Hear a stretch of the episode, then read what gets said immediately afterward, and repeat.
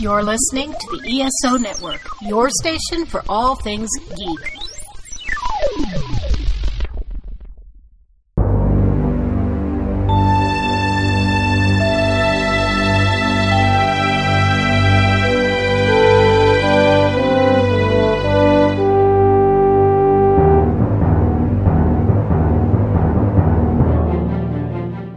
Welcome back to Earth Station Trek, a show where we trek from the early days on NBC to the future on Paramount Plus and everywhere in between. I'm Charles Kelso, and it's my privilege to introduce the Earth Station Trek crew Keith Johnson, My thoughts, to your thoughts. Alan Seiler, Mama's gonna be eating good tonight. and Veronica Dashel. Hi. Yeah, welcome back, everybody. Woohoo! Got the Yeah. band back together. That's Yeah. right. Well, before we get started, Keith, do we have any This Week in Trek this week? Dude, had a couple of things. As it was a busy, kind of a busy month. Uh, Let me find it here. One of these days, I'll remember this stuff.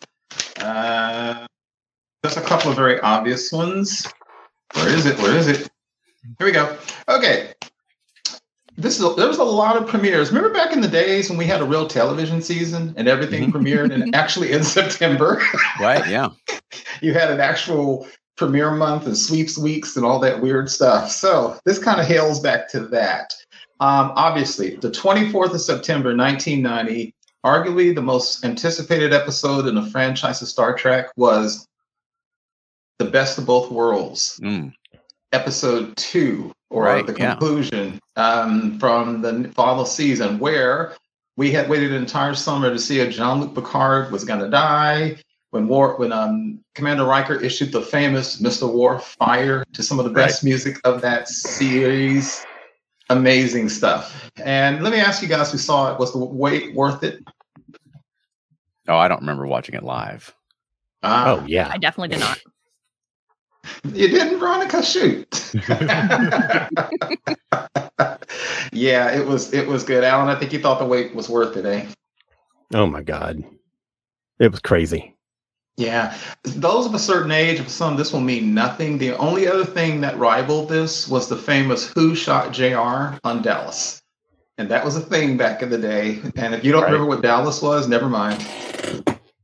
Oh, everybody knows what Dallas is, even if they've not seen it. I hope so. also, still sticking in September. Um, 27 years later, 24th of September, 19, uh, 2017, the Vulcan Hello premieres. And Right. thus, we have the newest era of Star Trek. That was Yeah. the premiere, of course, of Discovery with the Vulcan Hello and the battle at the binary stars. Yeah. Mm, Introduced us to a whole new crew, a whole new ship, a whole new everything. Yeah. Yeah, I remember they they aired it on CBS for the premiere, Mhm. and so I was waiting Mhm. to watch it, and it was like it was pushed late because of a football game, and I was like, ah, just Yeah. like I remember. right.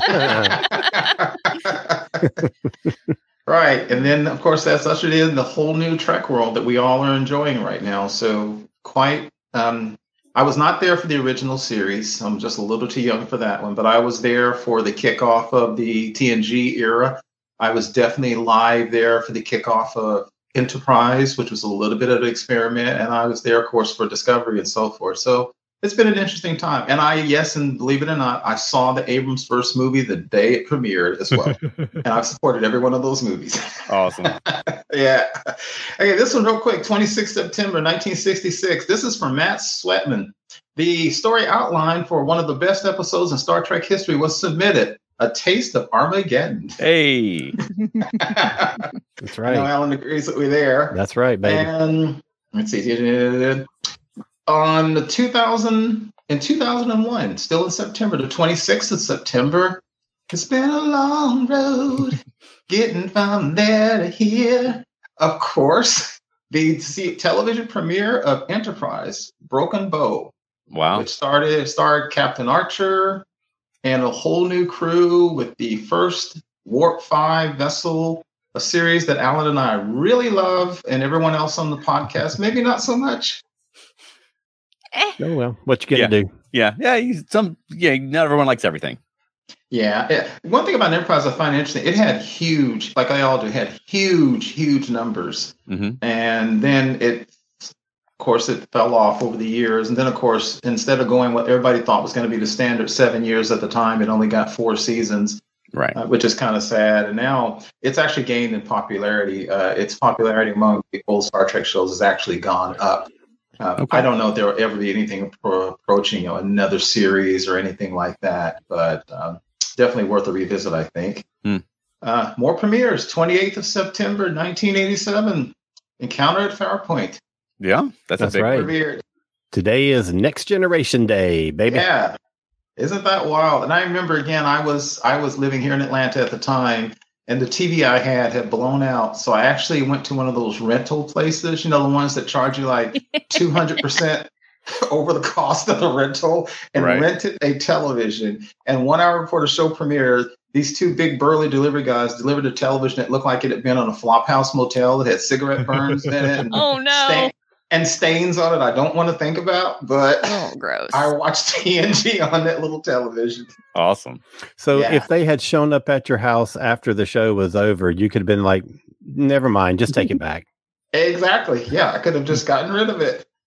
And the last thing that I wanted to mention, because this is to me, this is kind of significant because it's one of the best character examinations I think Star Trek has ever done. And this is way back in 1966 on the 29th of September was the premiere of the original series episode The Naked Time. Okay. which Nice. is one of the best episodes I've ever seen where people's characteristics are explored and it doesn't feel forced and artificial. Really excellent show. Wow. I see you've shifted your pronunciation over the last couple of years. I think we you've made been him self conscious. Don't let us I bully you, say- Keith. Say it the way you want. Right on. The Naked Time. There you go. Um, exactly. That's this week in Trek history. Well, if I could throw one in, I believe that Uh-huh. today is William Windom's 100th birthday. I Oh, read that earlier today. And so I think that's worth noting too, because William Windom was a legend on Star Trek and so many other things. hmm Murder She Wrote. hmm Yeah, a lot of Yeah. other great things. Uh, All right, Alan. Zone. Yeah, absolutely. Now, Alan, do we have any this week, or do we have any news this week? We have some news this week. Awesome. Our first story is kind of a broad story, and a deal has been reached with the Writers Guild of America, which it describes as, quote, exceptional with meaningful gains and protections for writers in every sector of the membership. The Wow. Writers Guild board has approved the tentative new deal and lifted the strike as of midnight Tuesday night. Writers can return to work pending full author- authorization of the new contract by the membership. The union was successful in getting agreement on all their major issues, along with some compromise with the Alliance of Motion Picture and Television Producers. The Actors Union is reported to be set to begin negotiations, new negotiations with the AMPTP within days. So Wow. Good. that means, of course, that every television show can resume, you know, progress on where they left Mhm. off, and that includes Star Trek, of course. Yeah. In a related story, screenwriter Lindsey Beer confirms that J.J. Abrams' Star Trek Four, not the one with the whales, but the one with Chris Pine, is still in the works. She confirms that at least part of the delay was that she had to quote hop off to direct the new Pet Sematary prequel, Bloodlines. Okay. So yeah, that's a, that's that's something. yeah, but I mean that's one of like five movies we've heard about over the last few years. So Well, we'll exactly, There's been several different projects that they've very excitedly announced, and then like, oh, never mind. So exactly. we'll see what happens. So, at least according to the co-scriptwriter, it's still happening. Okay. So we'll see. Okay. Yeah. Uh, story number two. This is a quick one. Paramount Plus is launching in Japan in December with a full slate of content, including Strange New Worlds being available on launch day. No other Trek movie or series was specifically named as being available at launch, but you know, i unless they're going to plan on doing like a like a tiered release of their newer shows, you can at least probably expect that the legacy Trek shows will be available. Hope so. So that's a they're expanding their territory, their global dominion. and then Dominion's the the right final word.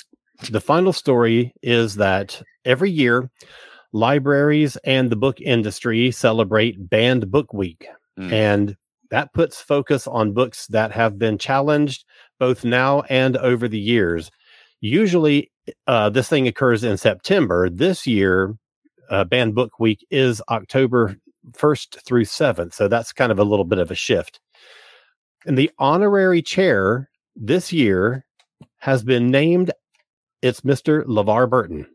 Oh, Awesome. nice. Isn't that cool? Yeah. So Yeah. LeVar is going to be headlining a live virtual conversation with Banned Books Week, uh, the youth honorary chair, Da'Taeveyon Daniels, about censorship and advocacy. And that takes place October 4th at 8 p.m. Eastern Time. Okay. The event will be streamed live on Instagram. And this is kind of significant because normally it's an author or somebody related that is named the honorary chair of the event. And this year, this is the first time an actor has ever been named. And, you know, with his history with reading Rainbow Mhm, and as much of an advocate as he has been for education and reading, mhm. who else could it be? You know, Right. Yeah. That's fantastic. so perfect choice. congratulations, Mr. Burton. Absolutely. awesome. All right. Well, Alan, over the last few weeks, we've missed you.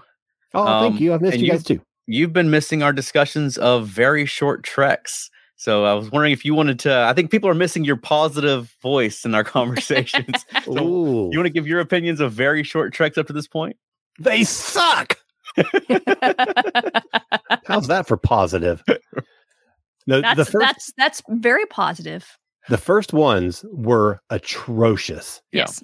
They were like a hate crime against Trekkies. Yes. I mean, just awful. I will say now that this week's I enjoyed a little bit more than the other ones. It started out good. Okay. I mean, I thought it was really clever that they started with Trip and the Enterprise crew. And then, you know, because this happened in the live action shows, you got Troi, Indiana pausing their uh, holodeck playback. And I thought, oh, that's really cool.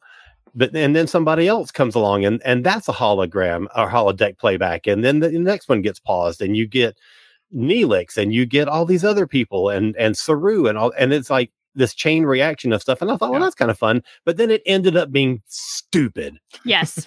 It just, I mean, I was kind That of with it, and I was like, this is this is fun. I'm I'm kind of enjoying this. And then the last scene was just the dumbest. Yeah, like I, I was with it at first, and I thought. I mean, I, I would I would go as far as say this one was cute. Yes. Yeah. You know, uh, I wouldn't say it was funny. I don't think I No, laughed. No, but, it was cute. It was, cute clever. Seeing the the the trail, they, they kind of lost me when the timeline shifted and they went Yes. from Discovery back. Because why would Sulu be watching Discovery in his holodeck? You know that right. right? And then But it just it became kind of random. No, the go ahead. other the other weird thing is that it included scenes from Prodigy, Prodigy. Yes. the show that they have done away Yes. with. What Now- in the Yeah. heck? Well, I believe this one was written by Aaron Waltke, who uh, Yeah. is an, an, exe- an executive producer of Prodigy.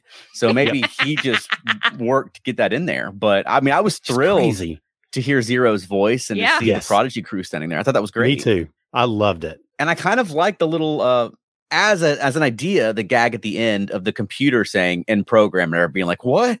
Um, Yeah. and then cut to black. I think that's fine. It Um, had it, It it was was, the- closer to being good than the Yeah. other t- It was the amalgamation of all the people smushed together that I Exactly. was like, Yeah, what was going on there? Yeah, that was no, what? That made no sense. Um, Yeah. I thought the same thing. I also think it actually looked better visually than the Mm. other ones. You know, Okay. their attempt to their attempt to recreate the, the the cruder animation of the animated series. Right. For some reason, it looked better. And I will say, the very first shot of the Enterprise NX-01 from the front Mhm. um, was pretty. That was a really nice Yeah. shot. And I Yeah, think we're all agreed. I I laughed a couple of times with that last thing, like you said, Veronica, that weird amalgamated blob. I don't even get what that was about. It was Yeah. it reminds me of Saturday Night Live at its worst when you would sometimes they have these great jokes and it was like, okay, that joke just went on a little too long. you could have cut it. Uh, Well, that- but that- decent.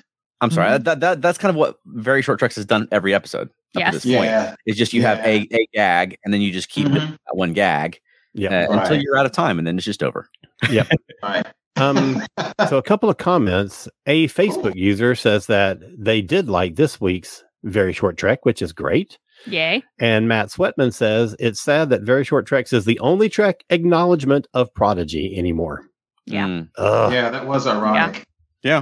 And I see Wayne's in our comments too, and he Yes. mentioned that he's seen the premiere of every Star Trek. Oh Yeah. yeah, I'm so sorry. I, I didn't even catch that. Yeah, the premiere of every. That's amazing. Yeah, Wait, wait, absolutely. including the original series, dude. That's he That's says awesome. everyone. That's that's Awesome. crazy, dude.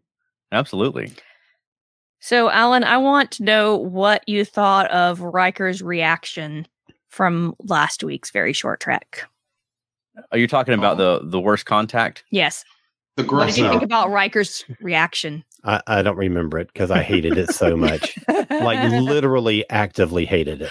Yeah, that was the gross out one where their bodily so fluids were stupid. were rare and precious and all that weird stuff. God, Yeah. that was so bad.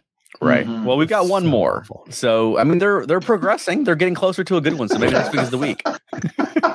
if you say so. Now, Are we counting very short treks as a Star Trek series? No. No. Okay. Why do you ask? Well, because then you know, in my estimation, Enterprise wouldn't be the worst Star Trek series anymore, and that's worth oh. noting. You know, so I thought if it Oh. counts, then, Then in that case, yes, we do count it. Enterprise is bumped up a notch. Yes, excellent. No longer last place. Ugh, That's right. I My last love place it. would have been Picard if not for Picard season three. Yeah. Wow.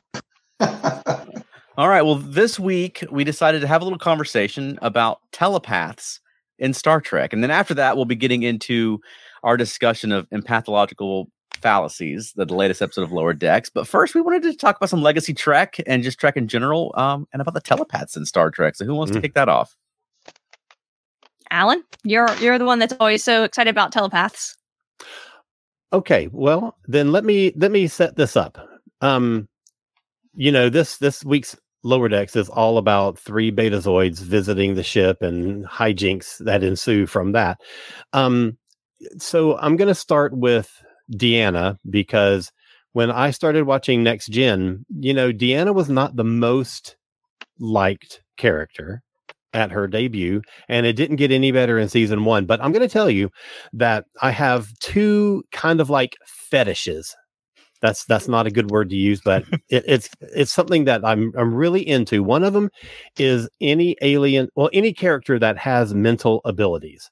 I'm absolutely fascinated by that. I'm fascinated by Special by interest. what? I don't know. Instead of Oh, fetish, oh, instead of special fetish? interest. I yeah. get you. I Yeah. get you. um, I, I'm fascinated by how they relate to other people, how they relate to themselves, how they deal with being able to see things in other people that others can't. The other thing that I really dig is any alien ability that has a natural hindrance. So like if you're if Spock is half human, then he doesn't, you know, he struggles with who he is and all that stuff. And so the fact that Deanna was from a telepathic race, but she's um of mixed heritage, therefore her abilities are diluted and she has that natural barrier. I was fascinated by her from day one. She was like immediately going to be my favorite character on the show even though you know it was dubious how well she was written in that first episode but so from there i've just sort of been drawn to telepathic characters and races in star trek and how they differ from each other how they relate to humans how humans relate to them so i'm really excited about this topic tonight Yeah. What you, Keith? Yeah, and I think uh, one thing to um, to kind of add on to what Alan was saying, telepathy is one of those old science fiction tropes that goes back for literally generations. And indeed, back in the day of the BIMs, the bug-eyed monsters in movies, telepathy, telepaths were often thought of as evil. And I think there's no there's no um, coincidence that the first telepathic race introduced in Trek, the Talosians, look like Mhm. the old school views of futuristic advanced aliens Right. with the really tiny, frail bodies and the big heads, Yeah. which in this case had the pulsing arteries that you could see in there. Uh, so it's an absolute staple. And, I- and I'm like, Alan, I think telepathy is a really fascinating thing, such as what you wanted. When you ever talk to people who read comic books and stuff, you know, when you play the game, what superpower would you like to have? Yeah. Telepathy is always up there, along with Mm. flight and super strength. It's the one superpower I would not like to have. No. In that I don't know if I really want to know people's feelings and thoughts all the time. No. I, I, No. I'm naturally very empath- empathic. I can really tell how people feel even when I don't want to. I sure don't Yes. want to read their minds. No. Right. Mm-mm. Yeah, it's a it's a tough a tough power to have. Yeah, no kidding.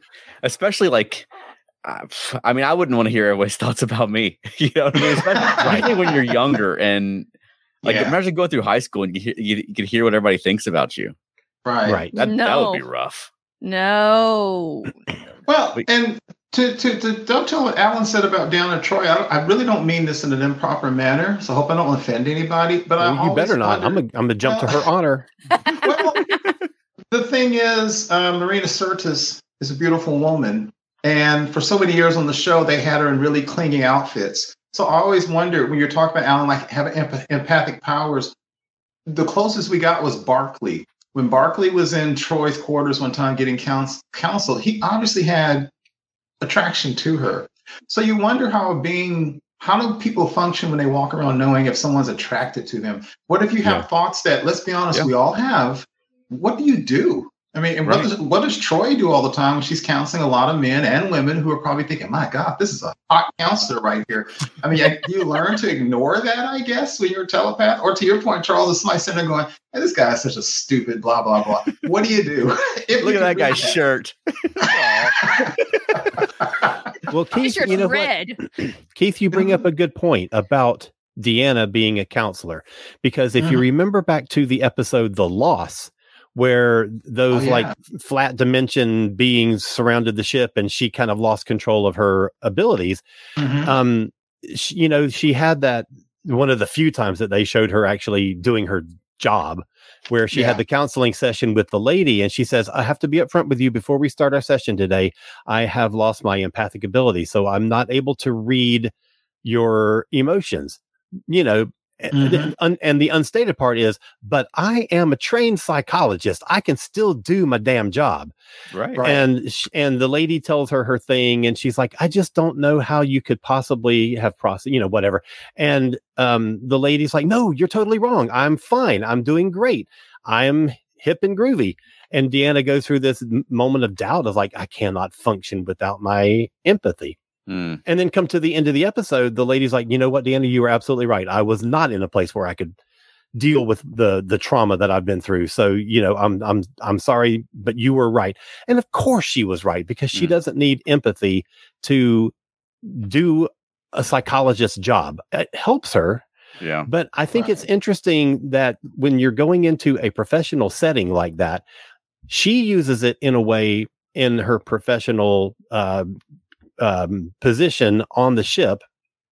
But what about when you're just like with people in the mess hall you know? Absolutely. how do you how do you like actively not sense all the people around you? I mean it's just a natural thing for you. Yeah. so do you know you know who cheated on their entrance exam or who is mad at somebody else or who forgot their spouse's birthday or whatever. I mean there's all these things that every single thing is potentially exposed to that person. How do you how do you relate to that person? How do you trust that person? How do you you know deal with them on a on a regular basis? Now of course deanna was a, a nice person and you know had a moral center but what if she didn't? Yeah. You know Yeah, I mean, there, there was that Betazoid, Betazoid guy who came on the ship who was negotiating for the Barzan wormhole. I Mhm. think that was what Yeah, the, but not the episode he was in. Yeah, Uh, and yeah. it- I won't trust that guy. He's like having a Right. used car Yeah. salesman with telepathic abilities, you know? right but but you know what he but at the same time he made a really interesting point back to what you were saying alan what you were saying charles deanna was basically telling him i can't believe what you're doing is wrong. What you're doing is dirty. And he's like oh so when you sit there and you advise the captain when a romulan ship is is facing you? And she goes that's different. He goes how's it different? We're still using my powers. Mhm. he Mhm. makes an interesting point into but you know would a telepath or an empath in his case be allowed in negotiations because of that point? Oh i think Um, so. Absolutely. What about interrogations? Right. That's where she should be screw the you know i mean that could be her side gig you know Right. she could you know be helping the crew and uh, but when there comes to interrogation buddy she should be there Well, some races do have interrogating telepaths, like the That's Kazenti we saw from the um, animated series. They bring in the they Yeah. bring in the Kazenti telepath to read minds. Also, interestingly about the Kazenti, and I read up on them. Kazenti telepaths are kind of sort of mutants, even though they exist, and they always end up looking like that. But there's something there's something about the tele- telepathic gene that makes all Kazenti telepaths weakly and frail and sick and And so pink. for yeah, and for them, it's it's not a it's not a good ability. Yeah. uh, interestingly. right. like for Troi, you mentioned her, you know, losing her empathic abilities and not being sure if she could do her job. I mean, for her, it's Mhm. one of her senses, though.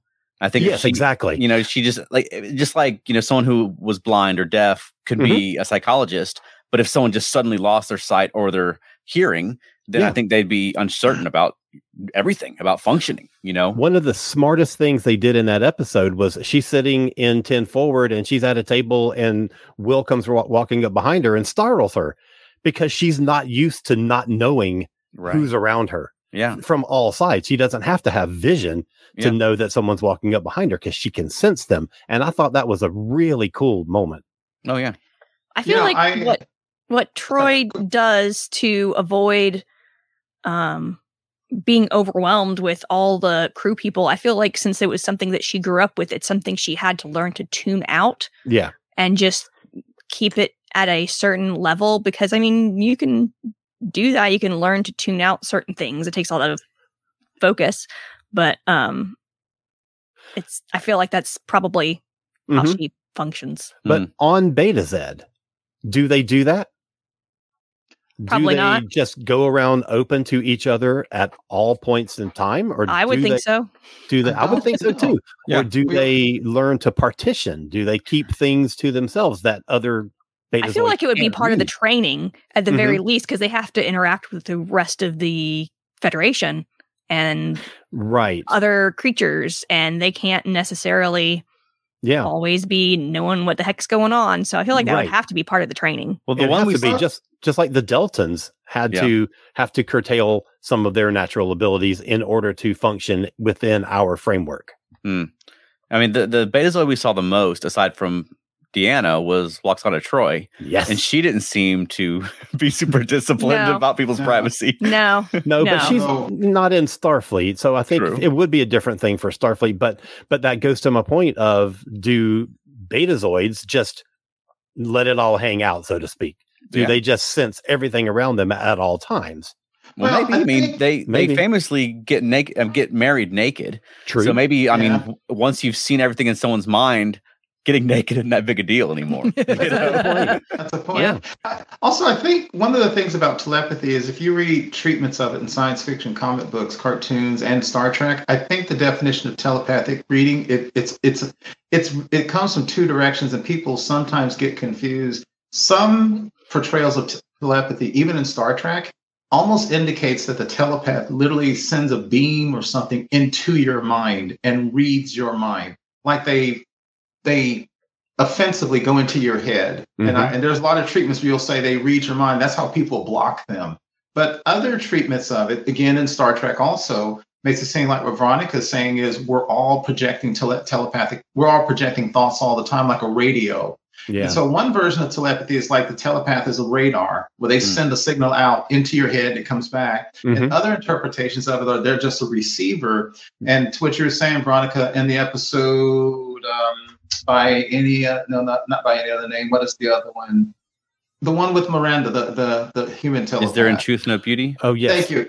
Um, in the in the in the dinner they had, she mentioned that she studied on Vulcan not to increase her telepathic powers, but to learn how not to hear other people's Mm. thoughts. That's what you're saying, Yeah. Veronica. Yeah. Because she always senses, but she has to learn. Just like I mean, all of you guys are musicians and performers and stuff. You have to learn. Like when you, Alan, you know, when you perform, playing music, you have to listen to the other musicians to gel with them, but you also can't let them get you off track. I understand. Oh yeah. And when you're in a crowded room, the same thing. Like we all go to lunch and we can read a book with hundred people around us, but we don't. We we know the noise is there, but we don't listen to it. So I'm Mhm. always when I look at Not everyone does telepaths, that. Thank you. Well, that's true. Yeah. That's- so there's and there's so many times I'm looking at a telepath, I'm thinking, well, that telepath seems to have a power where they're almost sending a beam into your head and it comes back. And then other times they just feel your thoughts, and the thoughts are always in the air. So that that's always a part of how tele- telepaths have been portrayed Mhm. in science fiction.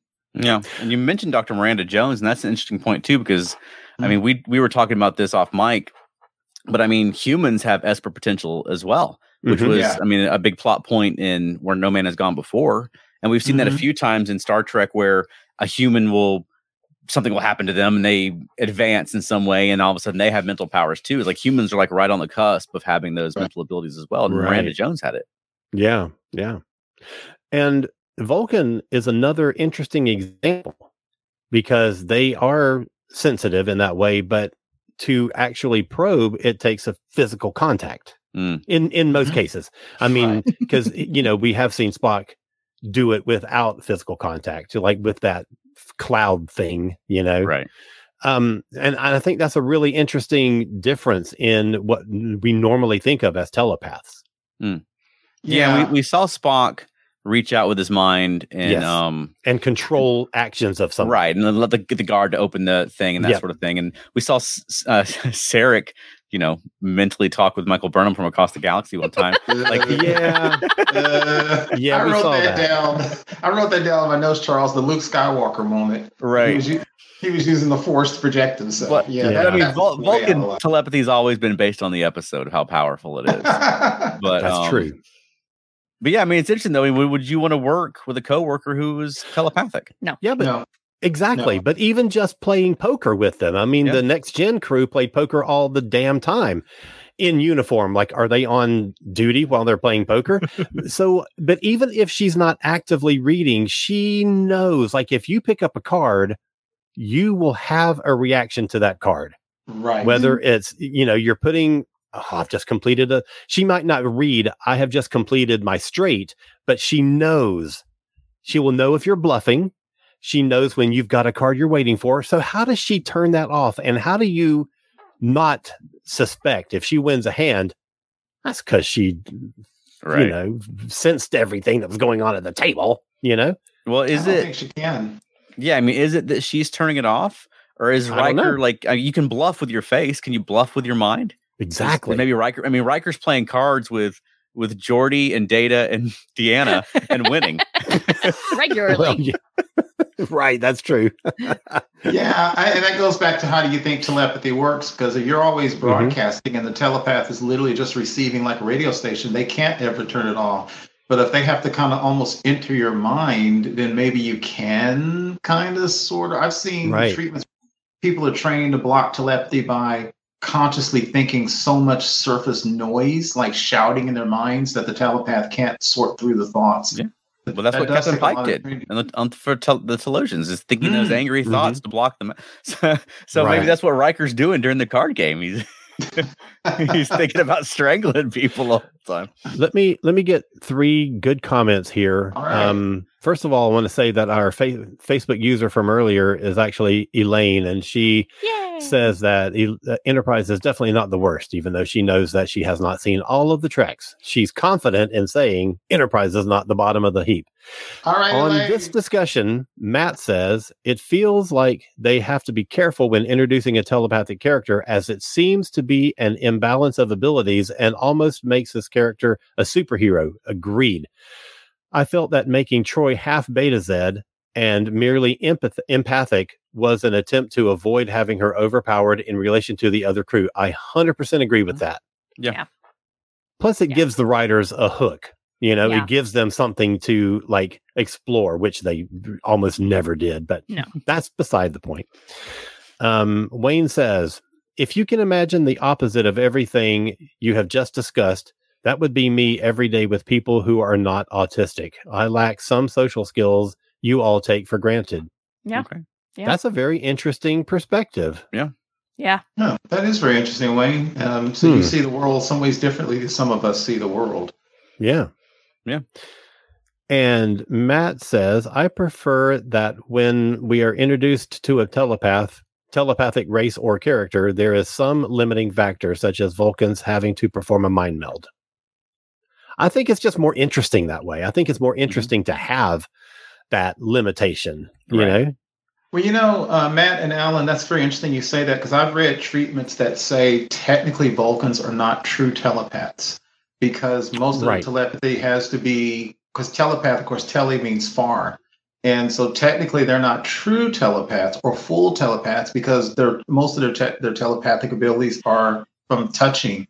And I find it interesting because in the episode Spectre of the Gun, at the beginning of the episode, Spock mentioned he when Kirk was like, "We're going down there because those are my orders."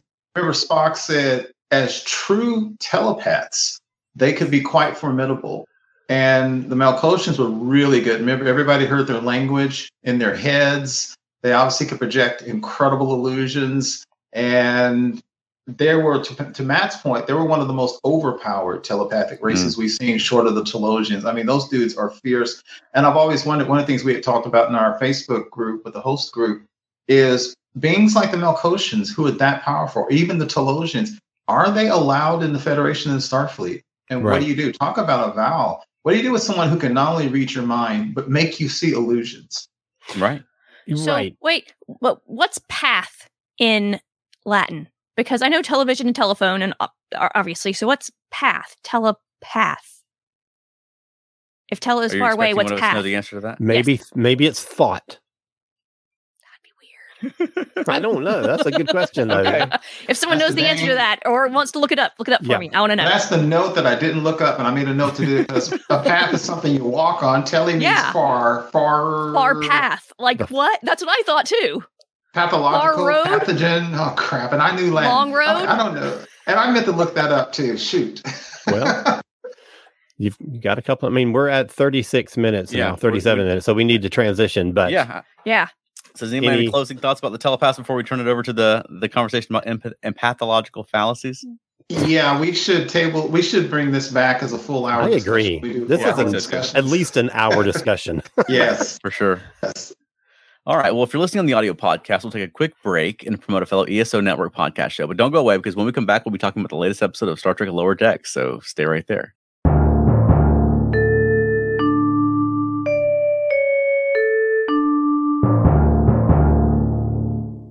It was the year of fire. The year of destruction. The year we took back what was ours. It was the year of rebirth, The year of great sadness. the year of pain, and the year of joy. It was a new age. It was the end of history. It was the year everything changed. The year is 2261. The place, Babylon 5. The podcast is the Epsilon 3. Right here on the ESO network.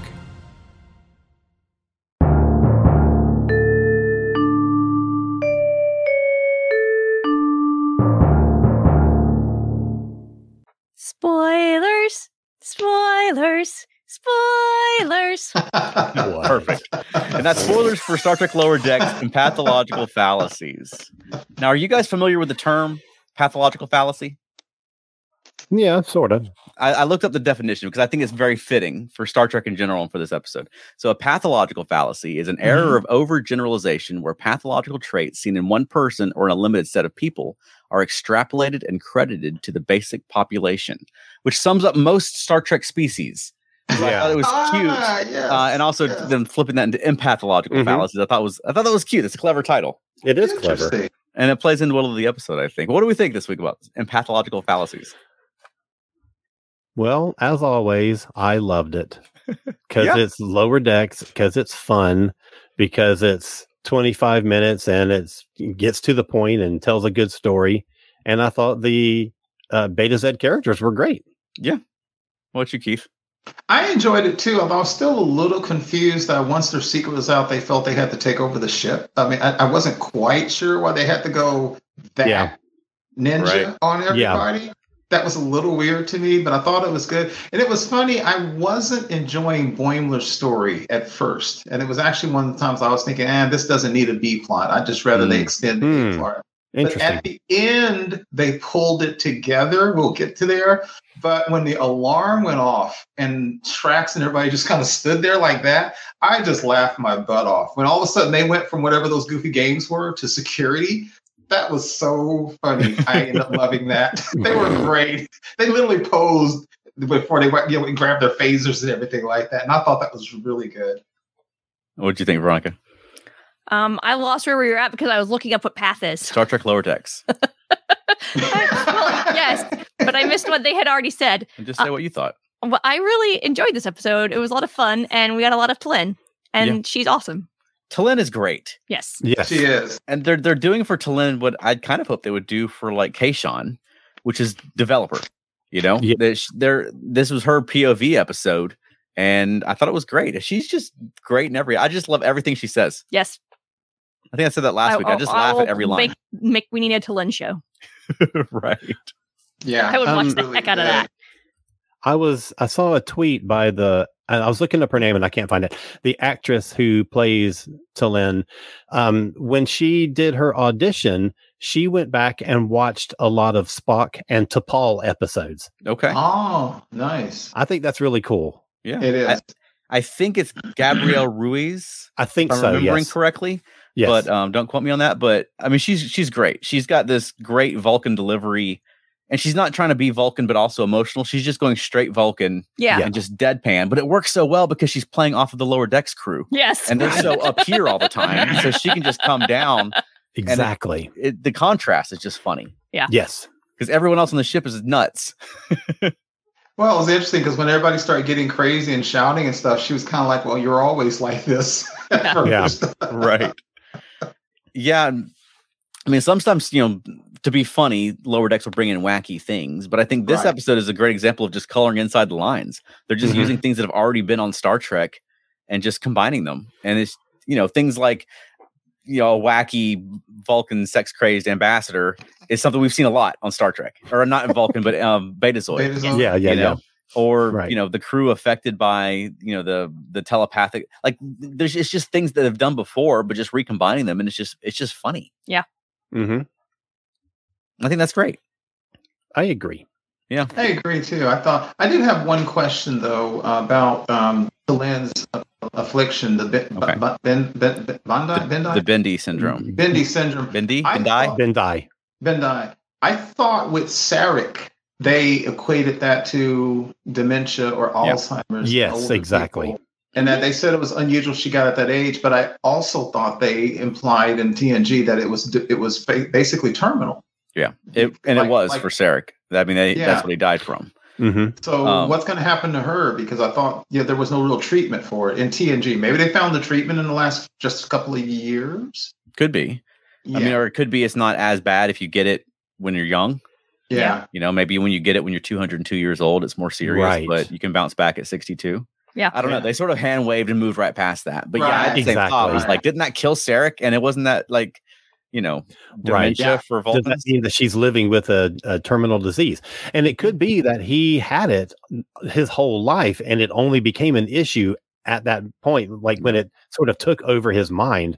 Right. So it could be something that she just lives with and mm-hmm. learns to deal with for most of her life. I mean, at first, she didn't realize that she was causing it.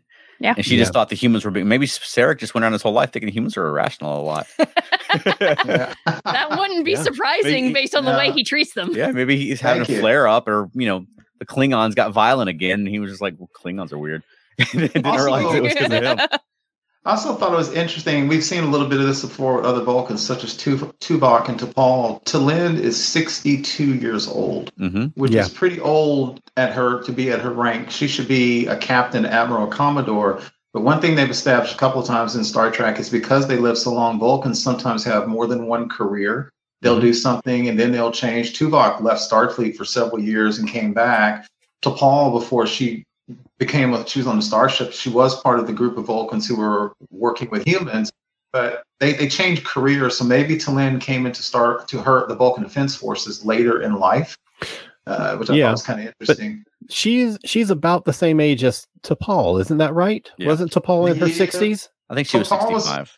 Yeah, T'Pol that's what I was thinking. thing. Whereas Tuvok was when we knew him on the show was like around 120.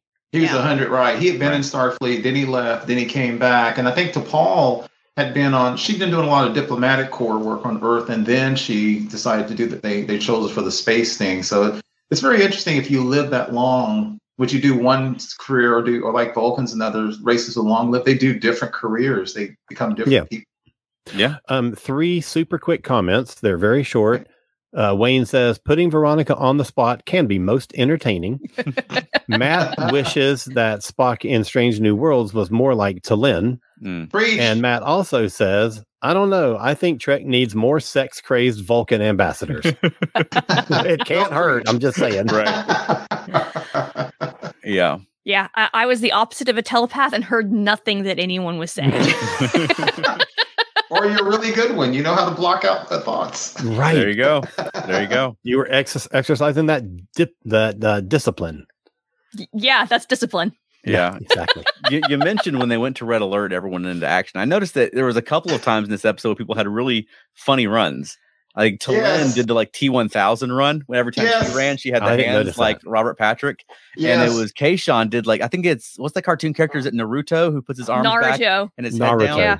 And like the anime guy and like Yeah. run that, And that- that's a thing. That's a thing that like the teenagers do, Right. especially now. They're But- like that's put their what- arms behind them and run really fast. that's what Kayshon did when he went into action. He his battle mode was doing Oh. that run. I was as soon as he did that, I was like, "What are you doing?" It was funny. Okay, let was- me interject really quickly with the most important comment that we have had so far tonight. Vandy Beth says, Yay, Alan's back. Oh, yeah, that, I Here I am. I agree. Thank you. I appreciate that, Vandy Beth. And yay, Vandy Beth is watching. Yay. Yay! She doesn't watch when you're not here. Well, because she's usually on the show. I know, I'm just kidding. um, so a, a couple of points. One, I'm absolutely fascinated by this view, this historical view that we got that centuries ago, the Caitians were hunters and they hunted betazoids. yeah. I want to know more about that. Now, yes. ever with seven years of Troi on the show, I always wanted to know more about Betazed history, and we never Mm. really got anything. And that, you know what, that leads me to another point that I'm I'm jumping around now. I am disappointed that none of these diplomats that were on the show this week were daughters of anything or the houses of Oh. whatever and Yeah. and the sacred chalice of reeks and all that stuff why did they not come up with something for them for that Yeah. um, the other thing is, I think it's really, really, and I don't think we've seen this before. Um, sh- uh, the captain used their telepathy against them. She used it as a weapon against them. Yeah. She you played a tricked Brer Rabbit there. she, right. She tricked that lady into reading her mind and then planted what she wanted that lady to receive. Mhm. And that was the other one talking smack about her behind Yeah. her back. So I wonder if someone smart. like Yeah. thinks of something that didn't actually happen, and the telepath Yeah. reads that. Well, Maybe like Riker remembers a time when he had a bad hand when he's playing cards with Troi in the hopes that she'll pick up the feelings. I don't know. Um, but yeah, I, I thought that was really good, and I like. I thought I thought Freeman was good across this. I mean, they're all Absolutely. affected Yes. by the thing, but I thought she did a good job of leaping into action when they she thought she knew what was going on, and then Mhm. you know changing when she I am good at my job. right. yeah. Which ordinarily that would bother me, but they were under the affliction of that Mhm. Yeah. of that virus because I, w- you know, I would hope that she would usually be good at her job. She's the Mhm. captain of the starship, but Right. um, I love the little the little the when the Romulans popped up for a minute, and he was like, "We're all disappointed they didn't come into the neutral zone," and he was like, "Set course for sector eighty-seven. We'll lurk over there." yeah. I thought Also, did you notice that there were red warning beacons at the neutral zone? Yeah, I saw that, and I want to know how they have red warning beacons in a three-dimensional In dimensional a three dimensional space, exactly. What? Yeah, I, I loo- thought I looked it up. cool. I was curious because they're flying Yeah. from Angel One to um, Risa, and then they changed Mhm. course for Betazed into the neutral zone. Which I Mhm. was like, "That's how is that possibly on the way to Betazed?" So I looked it up in stellar cartography, and it's not. Ma- Of the course. Angel One or Angel, the Angel system is like up there. Like you would go, you would fly past the Mhm. Romulan, you know, Romulan space, but they must have just Mhm. been under the influence because they turned the entirely wrong way and went into the neutral zone instead. They're Right. not going to Beta They Z. were pulling a Commodore Stocker and flying into the neutral zone as a shortcut. Not a shortcut. So, and, and so exactly what was their what was these people what was their mission? They were basically intelligence, but what was their ultimate mission? I'm They were going to all these parties, but they were telepathically looking for clues as to what was happening to these Oh, ships that were disappearing. I see. So I would expect because they're ambassadors, they're going to be at Mhm. the high level parties, and it. they're just like mentally scanning people. I guess just looking for clues. Mm. Yeah, but in reality, they are part of the Betazed Intelligence As- uh, uh, Association or whatever the A stands Yeah. for. Agency, that's it. Probably. Yes, exactly. And I thought that was interesting too because that's the first time we've heard anything about that as well. You know, because we we know about the Obsidian Order and we know about the Tal Shiar and we know about Section Mm-hmm. 31, but now we know that the Betazeds have their own. Yeah. Mm-hmm. Did you see that Fantastic. I twist love coming? this stuff. Did you see that twist coming? No. Me I either. didn't. No. Yeah. And you would, we were talking about how you would deal with telepaths. You would think that Betazeds who are undercover might have to do something like disguise their eyes because they all have basically black eyes. Yeah. Can you imagine a Betazed spy trying to get loose in, say, Klingon or Romulan space? It ain't happening. Yeah, I, tell- I have the feeling they're not going to play around with telepaths in their midst. It's a pretty good cover though. If you have people like Lwaxana Troi out there, like you, if you're at a party with Lwaxana Troi, you're not going to assume she's a spy. No. You know, and they're basically playing up that that attitude, that Mm-hmm. the me- you know, the, the The demeanor, socialite. yeah, Yep. or they're just. I thought it was cute that they were coming from Angel One, um, Me too. Me too. and too. then heading to Risa. Like, yeah, they're hitting all the good parties. exactly. um, Matt Sweatman says Betazoids would be very useful in Section 31. yeah, yeah. Um, just really quickly, the three Betazoid characters that we had on the show, and I don't know their character names, unfortunately. I I think I forget. do. um, of the guest cast, uh, and I thought I kind of recognized their voices, but it wasn't until the credits roll at the end. Two of them stand out to me. One is Wendie Malick, who, of Mhm. course, is well known for Dream On, Just Shoot Me, Hot in Cleveland, and Yeah. a, a few other shows that she was amazing in. Yeah. Um, especially Just Shoot Me. She was just phenomenal in that show. But uh, the other one, the the the main one, um, was Rachel Dratch, a Saturday Night Live cast member for many years. Um, so what an excellent casting we got for those three characters. And I don't I can't figure out who the other one was, the third one. I don't know. I Um, didn't look them up, but I think their names were Dolorix, Cathu, and I think it was Timoret was the third one, but don't quote me on that third one. But I thought Del- close. I think. Dolorix I thought was pretty funny. That's a Dolores funny is a great name. I, yeah. and I think that one is Rachel Dratch. Okay. Yeah. I, I yeah. like when they they came on to ransom and he was into it. And they're like, ah, right. we like it when they play. Yeah. So maybe like Picard, if Picard and Riker had just been act like they were into it, Lwaxana Troi would have got it bored and left a long time ago. right. There there's no conquest there. right.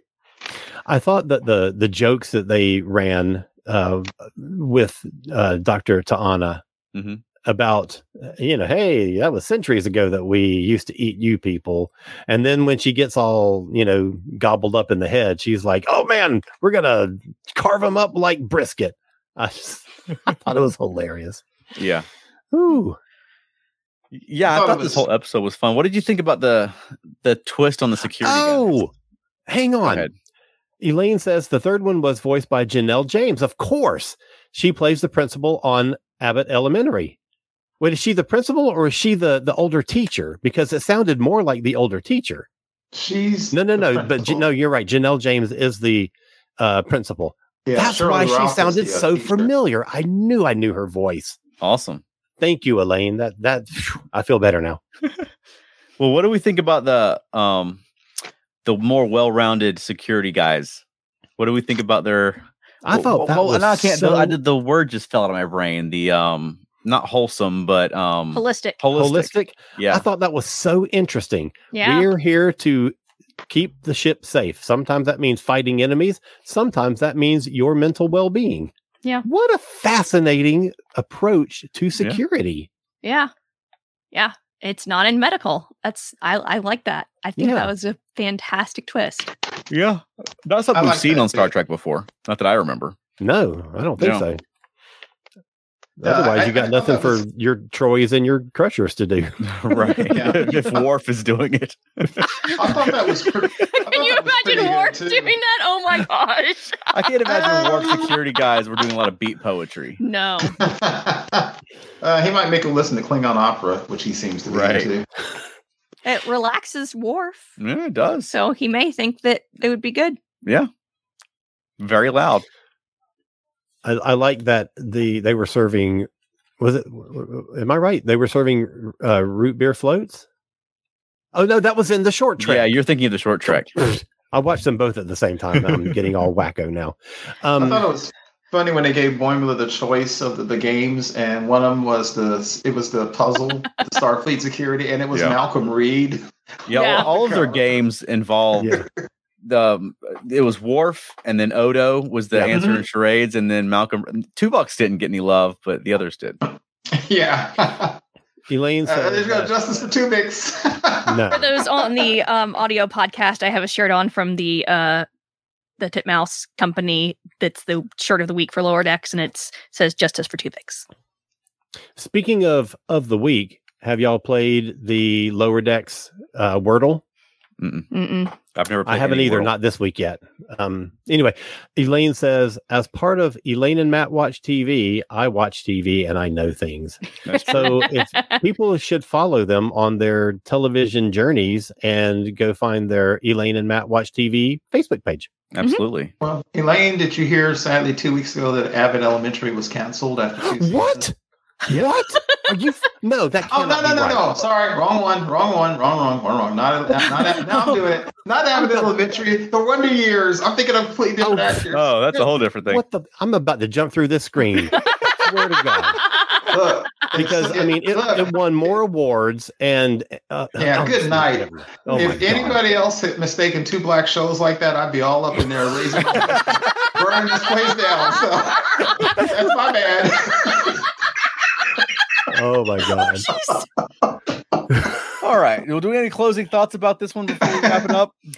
So I had Um, I had two things that I saw that I wanted to Oh. mention. I really liked the Betazoids little lipstick weapon things. I thought that, Oh, that was great. That And was great.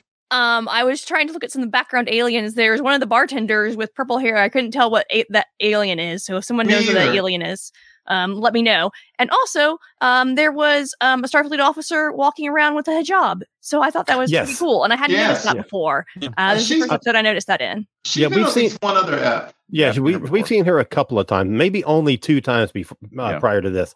But yeah, I, I loved that. I loved Mm-hmm. seeing that. Did you also notice that when people were getting crazy, one of the guys was walking around with that with the game on his forehead? The- no, I did not see that. Oh my gosh. That's And then there was So there was a couple of Anbo Jitsu dudes in the Yeah, corner. Oh yeah, I did see those. Yeah. yeah. Um, my- should say, God. My final thought about what you guys were saying too was I thought the the B plot at first I didn't like it, but I love the way they brought that home, where Yeah. the holistic approach, where it's not just fighting, as he was saying, kicking ass. It's about the whole person, and I thought Mhm. that worked really well. And then when the alarm went off and they literally did that tableau where they froze like a comic book, I just it was great. yeah. Yes. Yeah. That was very good writing. Yes. You know, I've seen that a couple of times before where you think a B plot is unnecessary and it isn't going anywhere, and then Yeah. they do something to land it. Like, Mhm. Absolutely. I should not have ever doubted them. yeah, Right. Brought it home. Speaking of the background aliens, what's up with the Merps? Oh, he was trying to memorize their names, and there's like Big And I saw and them. Sleepy Merp. I saw them. I saw at least two of them in the background. I saw Big Yeah. Merp and Sleepy Merp. Well, they've been around for a while, but is that like a is that their species? Is that how how they're named, or is must it be. nicknames? Must be. I wonder. That was great. Yeah, but one of them is just Merps. I don't know. Are they all called Merps on this planet, so they come up with nicknames? Maybe I don't know. yeah. I thought it was interesting. it is interesting. Yeah. It's like that dude from Star Trek Three, the sleepy Klingon. but I like that Boimler, even though he's comedic relief, I like that he's he's again he's being allowed to grow because he's trying so hard. He's taking his job really seriously. Mm-hmm. Oh, yeah. And even though it was funny, he wasn't really the butt of a joke here. Yeah. I also like that even though Mariner is also still funny, we've talked about this many times. She's different than she was in the first season. She, Oh. you know, she's there. She's responsible. She's doing the stuff she needs to. She's cracking jokes while she's doing it. Yeah. Yeah. But you know, she's she's a member of the crew for sure. Yeah. God, I, I love her so much. Yeah, she's great. Absolutely. All right, Alan, where can people find more of you? Okay, head on, head right on over to www.kozmiccreative, K-O-Z-M-I-C creative.com, and you can find a list of my books and my podcast, which includes Modern Musicology, weekly podcast about all sorts of music topics. And how about you, Keith? You can find me on Instagram and X and Facebook, primarily the ESO Network Facebook groups. And how about us, Veronica? Feltnerdy.com. Yep. And if you're in the Atlanta area, uh, they've just announced the date for the Halloween Puck and Puppet Show, which is going to be at the Center for Puppetry Arts for the first time in whatever 15 year, or 20 years they've been doing the, the Puck and Wow. Puppet Show. So Yeah. we're going to have the chance to perform on the main stage at the, at the Center for Puppetry Arts for the first time. So, That's so awesome. yeah, that's October 14th. So come out. It's a competitive puppet slam. So you also have the chance to vote for us and maybe we can So win we some can money. win money. Yeah. Right But, uh, Come and vote for but us. even if not, it's just a fun show. It's going to be a great time. Yeah. So if you're in the Atlanta area, come over to the Center for Puppetry Arts October 14th, and it's going to be a lot of fun. Uh, where else can people find us? Uh, Monkeying Around, a podcast about the Monkees. That's right. And do you have a closing for us this week? Yes. Hold on. Ooh. Hold on. I made I made a note. Ooh. And by note, I mean I texted it to Chuck so I would have it. This crew is always weird and yelling. Perfect. right on. You that about sums so us well. up. I gotta say. All right. Good night, All right. everybody. See you Bye, next everybody. Thursday. Thanks for participating. See you guys. Thank you for listening to Earth Station Trek. If you enjoyed the show, please subscribe on your favorite podcast platform. Give us a positive rating. You can also send us feedback at earthstationtrek at gmail.com. You can join in the fun on our Facebook group or follow us on Twitter. You can also visit us online at earthstationtrek.podbean.com. We'll see you next time. Live long and prosper.